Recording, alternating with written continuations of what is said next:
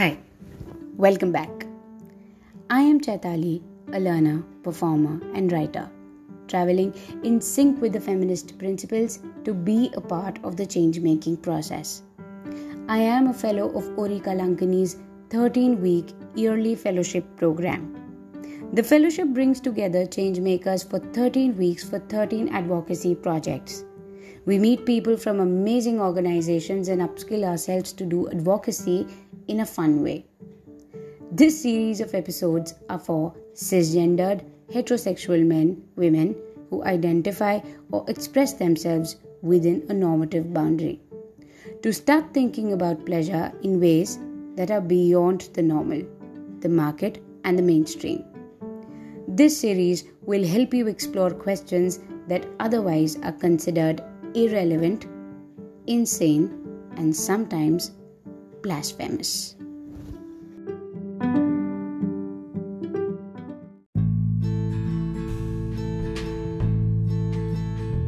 This is episode 2 of the Inclusive Pleasure Project, wherein we have with us a 20 year old couple who come from a well known university space. They have friends, family, and a safe space. They know their concerns, they fight for what should be fought and are vocal about their ways of living in an extremist setup with hyper nationalism almost ready with swords for such a display of expression. However, illustrations on the walls of Khajuraho are extreme comfort with the idea of Sakhis and the discomfort with the idea of their pleasure in that union. Queer images of a body with a lion's head and a fish's tail images of hermaphrodites, copulation between animals and humans, an exchange of homosexual desires in the form of myths and tales are all questions that remain buried in the civilization. Pleasure has rarely been a subject in any environment that credits kinship to a point that infanticide becomes normal or rather mandatory. To think of those who do not have access to resources is next to painful. But what do we do of such a pain? Are we sharing our resources? Are we ready to come out as individuals who are humans and not robots in a market that sells pleasure, pain, and to an extent, choice? These women who have started their journey of exploration will let us experience their idea of pleasure.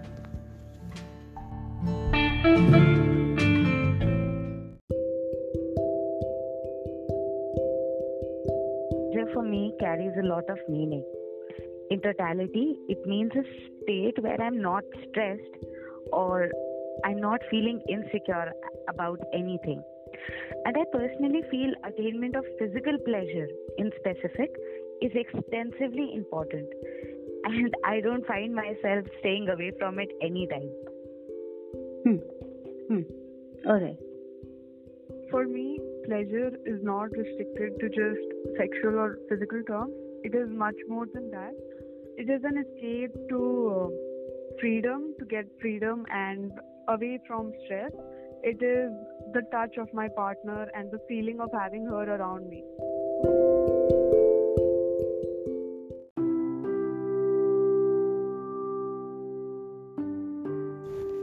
Taking in from individual experiences of pleasure, it is mandatory to also note that pleasure seeking in a relationship shared by two or more women is not limited to a mere fantasy.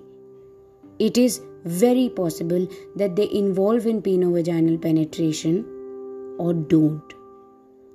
That they get pregnant, considering that all relationships are not about cis women making love. There is a wide spectrum out there that remains marginalized. Why is this shocking to us? Why do we not think of pleasure in ways that are beyond the normal? And what is normal after all? Am I normal if I go by the norms? Say I get beaten every day because I don't want to work after marriage? Let us listen to these women and understand where their pleasures meet.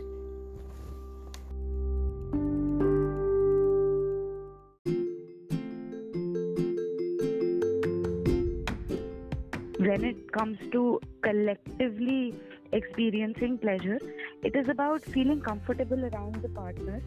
It is about how uh, I don't get her confused and I don't uh, I don't make her feel gross and there is no sense of less less pleasurable activity and that is the same case when I'm alone. So for me, uh, it is the sense of freedom to express myself, utter any word I want to from my mouth, wear specs or bangles, or do anything specifically around my partner. So that is when I can be naked or dressed or half naked around my partner. Hmm, hmm, hmm. For me, I think we share a very peaceful and loving relationship so that we understand our likes and dislikes and we don't judge each other on different different likings. So to ensure that we're both pleased, we create a space for each other.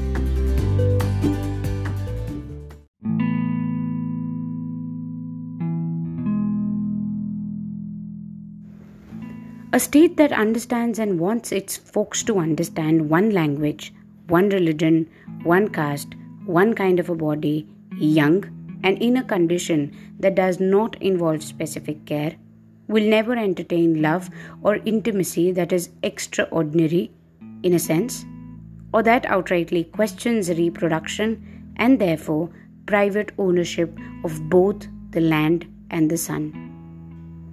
Two women rebellious and opinionated, young and almost wild, merely breathing in such circumstances. How does that look like?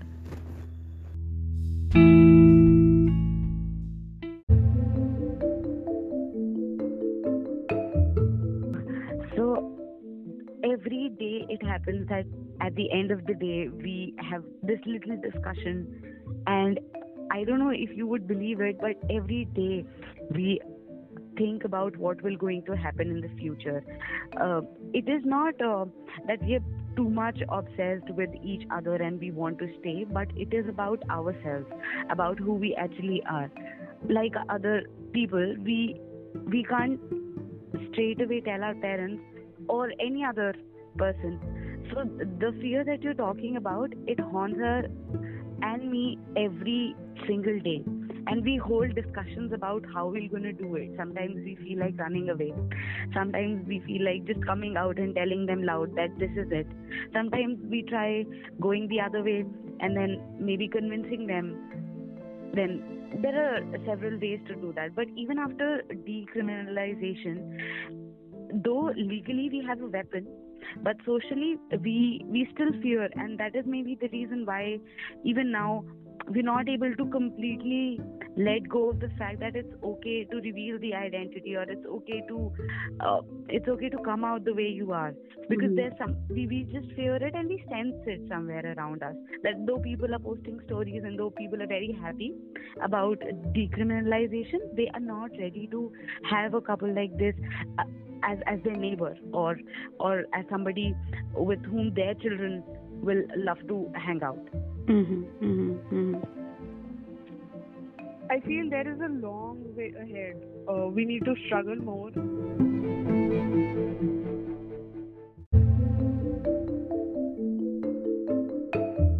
That we do not get much acceptance at home, at workplace, or any other social areas, and we are encountered with different different tantrums, different taboos, and different myths. Mm-hmm. Creating a space is very important for people to open up with their own identities, their genders, their sexualities, and I have developed an anxiety on my own due to due to having a different sexuality than my peers or my family members. And to cope up with the social pressure i feel that we as partners are finding different ways especially a way to make us economically dependent hmm. independent sorry and this is something that uh, i feel that we are having a fear of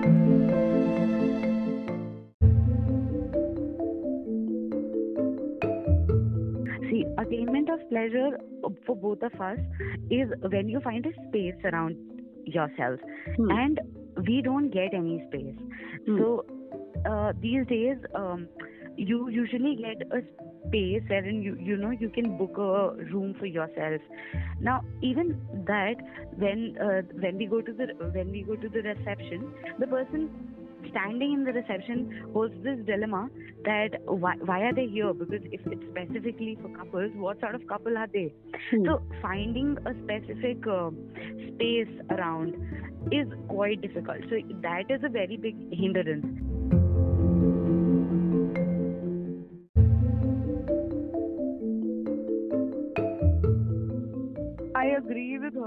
and I'd like to add one more thing to this that I feel that uh, we do not get much satisfied when we're constantly in the fear of someone would come and disturb us just because we are we are a homosexual partner we are homosexual partners and we have a relationship that is not generally accepted. So the fear is always there in the mind which disturbs our own pleasure. Right, right.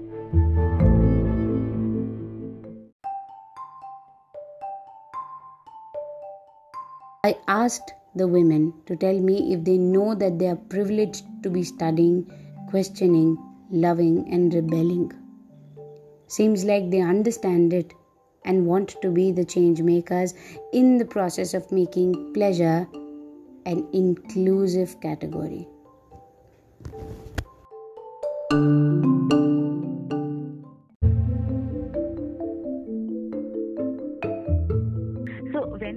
About coming together, I think collectivization is the key. Uh, meaning to say that we could never ever think of speaking like this when we were in our uh, like during our school days. The only reason was that we we came um, in the college and we joined a theater group. Now this theater group consists of women this sense of collectivization uh, we we both uh, we both are females so the sense of collectivization helped us a lot in not only coming out amongst whomsoever we f- found is like comfortable enough with whom we are but also gave us support that even at any instance in life when we're chucked out of our houses or when we're you know made to do things that we don't want to do, then there'll be the support system eco- Hmm. economically, socially, and as well as um, uh, emotionally. There'll be this uh, little family or little group that we have, which will help us cope with these kinds of problems. So I I I, I give credit, like half of the credit, not more than half, I would say, to this uh, collective organization or this this this sense of collectivization that I now feel very happy and confident about. And um like uh, since now that we recognize that we need to do something for it, and now that we recognize that okay, so this is a persistent problem, and maybe uh, half of the problem is already solved because of the privilege that we possess there has to be something done. So we make sure that uh, around us, so what happens is then when people look at us, they they try and ask questions, especially those who are under doubt, because um, oh, this is something really beautiful that we've come across that uh, a lot of people around us get motivated and they start asking questions about their own sexuality, and then that is when they start questioning them. So I, we feel that this I, this this particular uh, thing makes us very happy.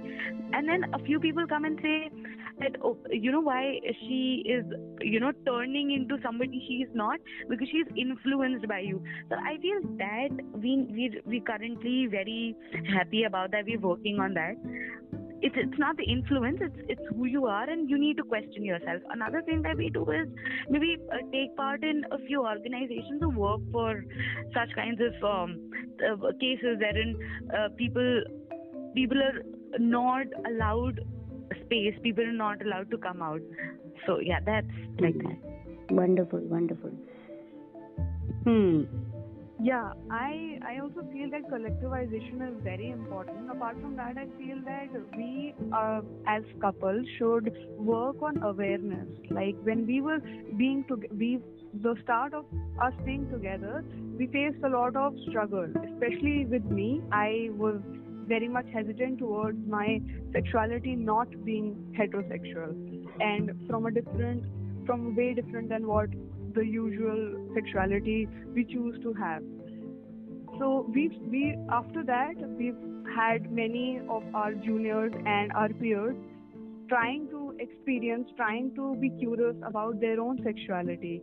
And by that, we, we ourselves thought that the awareness should be brought in awareness amongst teenagers, awareness amongst children, awareness in science books, awareness in uh, awareness for adults, awareness like the pride parades uh, are very much important to happen. And I feel that. Um, apart from just the awareness of having ha- uh, of existing existence of different sexualities i feel that having different having uh, an open attitude attitude towards different sexuality is very important especially at workplaces hmm.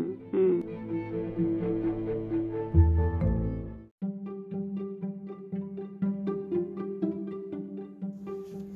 This is not the end of a story, but the very beginning of it. Of all the questions that remain, let us at least try to make way to the buried desires, fantasies, and pleasures. There is not one or two or three that you will find. Hope this episode gives you points to think and ponder upon. You may find a lot of it politically incorrect, a lot of it wrong, and a lot of it not agreeable. But try and take what you can. Please do check other episodes of this series and other awesome series on our channel Uri Kalankani in all major podcasting platforms. See you there.